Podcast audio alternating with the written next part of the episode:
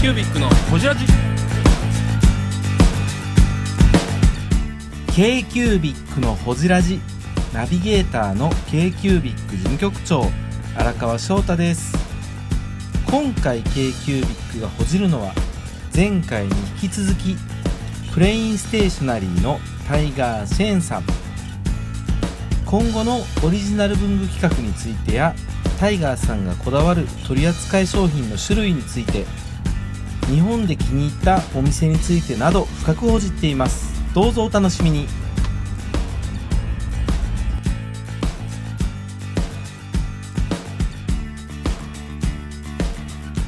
オリジナル商品って今後どんな感じの商品作りたいとかあるんですか、ええあります。よあさっき話したあの金属、はい、うん。それまたあのー過去先探したいと思います、うんそれは筆記具ですか？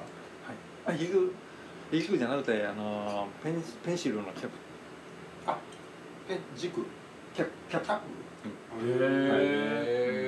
えペンシルのキャップとクリップ、クリップ。でもあ妻はあのなんかあのスタンプにすごく興味がありまして、これうんこれから彼女もスタンプもっと開き開きたい。手上げたい、最近もあの欧米と東南アジアからの注文が多いです、うん。あへスタンプに特化していっぱい作ったら日本でも売れそうですけどね、あのーアメリカにインクパッドっていうスタンプ専門店があって、うんやっぱり品揃え面白いよ。えでスタンプしかないんですか？スタンプしかない。あスタンプとあとペーパークラフトのツールとかあはいはいはい。あるけどまあスタンプの量はすごいね。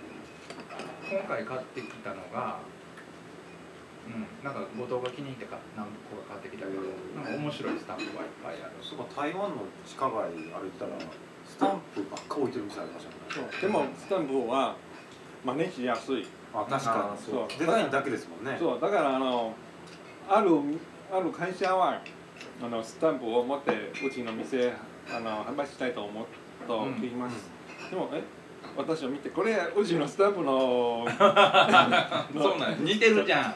同じよ。同じ、でもスタンプにちょっと機能を持たしたのは、うん。あそこです。あのえー、どこだ？ノンブルさん、ノンブルさんうちのスタンプも昨日水島。水島。そう。うちのスタスタンプも昨日ついてます。あの機能を持たしますよね、うん。あのまあとインクのボトルのやつに小人がついてるやつとか、うん。何かこう機能を持たすじゃないですか、でノンブルさんのスタンプも機能を持たしてるんですよ、あの時間時計で針がないスタンプとか、うん。えっと自分で書き込むってそう。そうそうそうそうそうそう。えっとあと何やったかな。えー、あ忘れした。なんかいそのうん。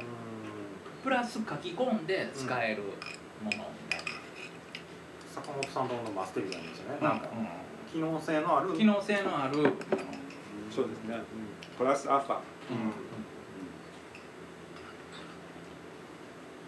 台湾で物を作ってたらそれこそ例えば同じ商品そのまま香港で売れるとかあったりするん。ですかうん。そうやっぱりそれは同じ中華圏っていうか中華圏言葉がつながるとかあそうですねそれはそうなん。ですねうそしてあの東南アジアで台湾はやっぱりあの文具の発信うーんですよね。だから中国とか香港とか、うん。あのシンガポールマレ,、はい。はいマレーシアとか、うん、台湾のあの文具の今何が流行ってますとかちゃんと見てます、え台湾ってあと東アジアって真ん中にじゃないですか。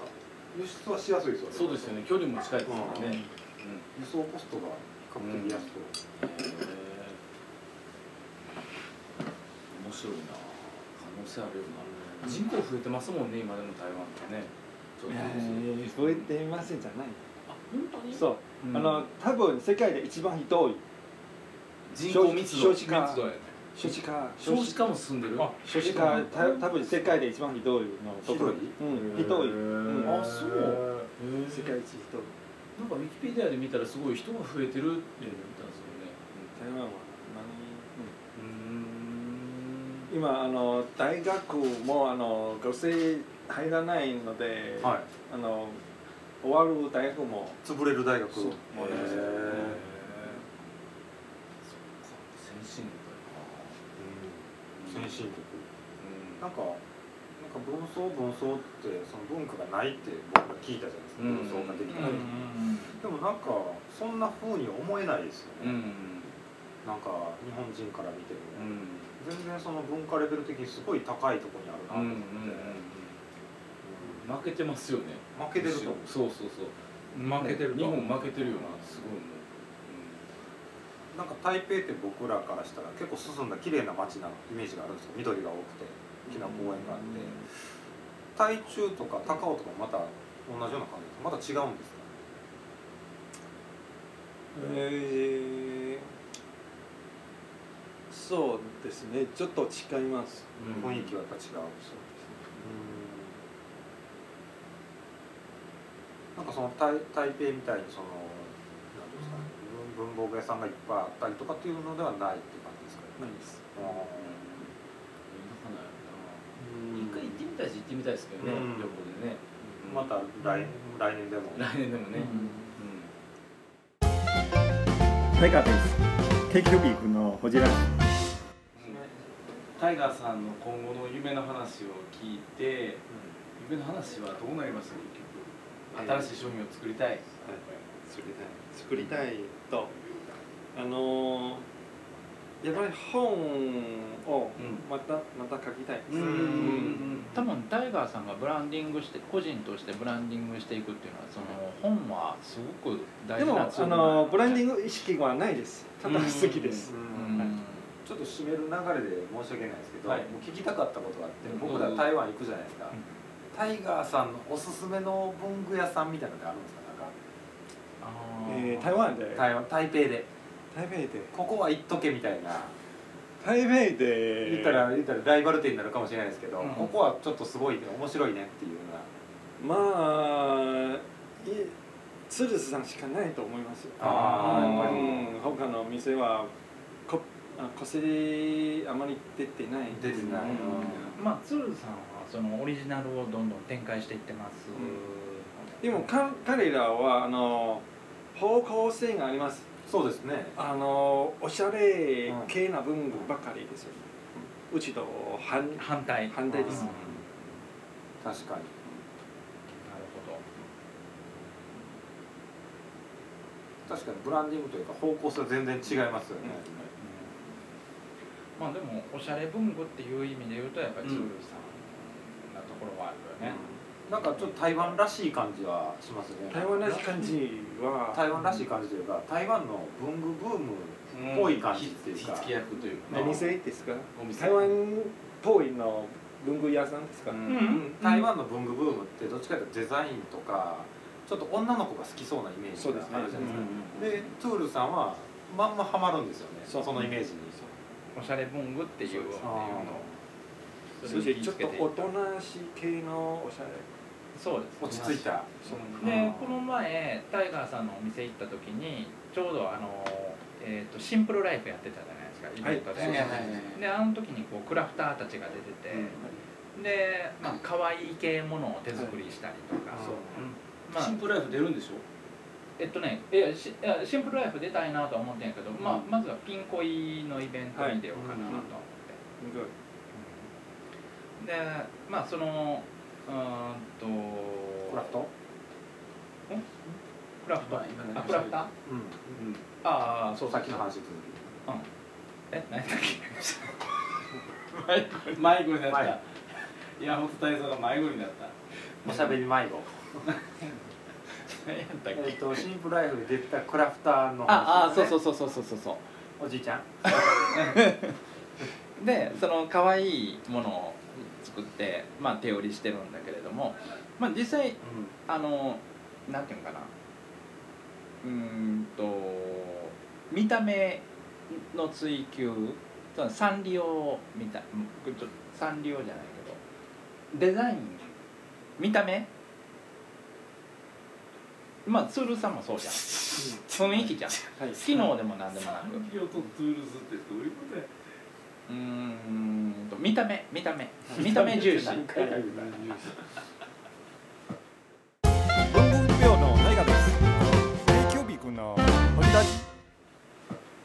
なそこは多分線引けるところなのかなと思いますよね。しっかりと線引けるところかも、でもあの商売的にあの必ず鈴さんの方が商売が高いの。だってうちはあの機能的な商品を販売しますですよね、これ一つ買うと何年間ずっと使います、うん。であとなんかタイガーさんとかも安いっすよね。すごく。うんうん鉛筆バラ売りとか消しゴムバラ売りとか。あのーそう。あのユキネートも話してたんだけど、うん。前から言ってるメーカーとクラフターの間ってあるじゃん、はいはい。でもメーカーとクラフターの間メーカーとクラフターの間はい。メーカーと個人クラフターの間、うん。でまあツールズさんはあ正直上手にやってんねんか、はい。はいはいハイタイドとも契約して、あー日本にも輸出して。日本にも入って、まあそれ売上金額的には大きいかもしれないけれども、でもしっかりと長つ長続きして個人個人じゃないな。やりがいのある仕事ってもっと泥臭くて泥臭いところやね、紙物とか文具って。例えばその例えばネットで1個の注文入った。わざわざ手書きの手紙つけて発送してる。ぼうちも雪ねのところもなんかそんなやり方をやってるんだけどそれってなんか売上金額は大きくいかへんし儲かりもせえへんけど結局やってて楽しいのがそういうところなのかなっていう。商売上手とはまた別かな。二人はまあ商売上手それはさておきこの空気どうするんですか？ねどうまとめる本当におつもりでごめん私ずずっと気にこの電気の角度説明してくださいあのね どうえっとねどうなってんねやろえーねそれ何固定されてなんでそこで曲がってんの？あ、あ、糸あるね。あー、びっくりした。よかった。本怖っと思ってた、さっきずーっと。当 磁場が歪んでる。そうそうそう。ここなんか何かが声違う。声が。磁場が。神秘的。神秘的な。でも面倒くさいですよね商売ってね。そうですね。そんなまとめ方。でも多分大河さんも面倒くさいこと好きなんやろうなって思います。一個一個なんかね、うん。売り上げだけじゃないところが。そうですね。あの困難の時期あったとしても、うん。これもあのこの困難乗り越えば自分の会社も良い成長できますと、うんいつも僕そう思いますので、うん。その困難も勉強というかってことですよね。そうですね。うん。そして困難も今会会社の欠点ですよね、それを改善すればもう一つの欠点を消しました、やっぱりじゃあ会社としてもっと大きくなって、いいスタッフが来てくれて、たくさんお店が出てとかっていうのは理想は理想ですよね。なんかこう日本のあれでも、うん。あのショップとかメーカーでもいいですけどここを目指したいなみたいなところあるんですか？あありますよ。どこですか？どうですか？アンジェアンジェさん。あアンジェさんなんかちょっと意外な感じがしましたねううん。ん。アンジェさんのあものを選ぶのセンスはすごくいいと思いますよ。うん。でもアンジェさんは？えっと双葉書籍じゃないや。双葉消双葉書房だよね、豚バジョあ何防。もともと本屋さん。本屋さんあそうですか。昔は。本そして最近はあの福岡って BBB というショップも見つけました。そのショップ多分に BBB BBB。B 三つ。BBB 多分僕2番目に好きな店。福岡。博多。へ B3 つ。はい。いいですーで彼らはまあアンジェさんは母体の双葉書房があるんですけど、はい。BBB さんとかそのお店だけでやってる会社ですか、そうですね。そしてあの 経営の内容見たらアンジェさんと似てます。うん。雑貨屋さんっぽいです。うん。文具もありますしポーターズ。はいそうそうそう。あいやホテルもやってるテルもやってんの？え？こんなお店？そう2階はあの食事場同じロゴですよねこれ。多分そうです。ね。BBB ポータスですよね。へえホテルもやってんの？やってない。ごめんなえさい。3B ハウス。へカフェ雑貨店あでも宿泊施設 BBB 宿泊施設がありますよね。えだからあれやね。あの Airbnb みたいな感じで。そうですか。へえ今度行ってみよね。カフェやって雑貨屋やって、ね。宿泊施設やって。まあいろんな形でその収入うの形をとってるってことそうそれも大事ですね。ブックっていうか本当ライフスタイルショップみたいなそうそうねライフスタイルショップ。ね。です、うん、本当にそっちに今回そっちに行って本当にワクワクしてますよ、ううん。んえー初めて見た商品はたくさんありますし。うーん。そして面白いし。うん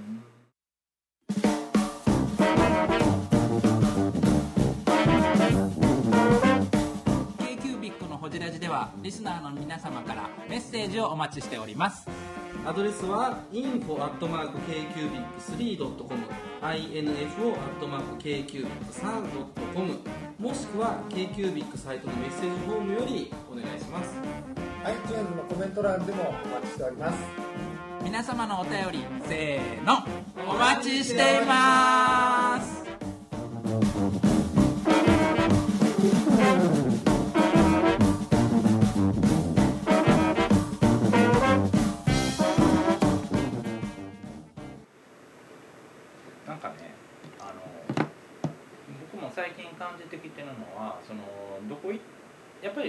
商品並べれば売ら売れるんですよね。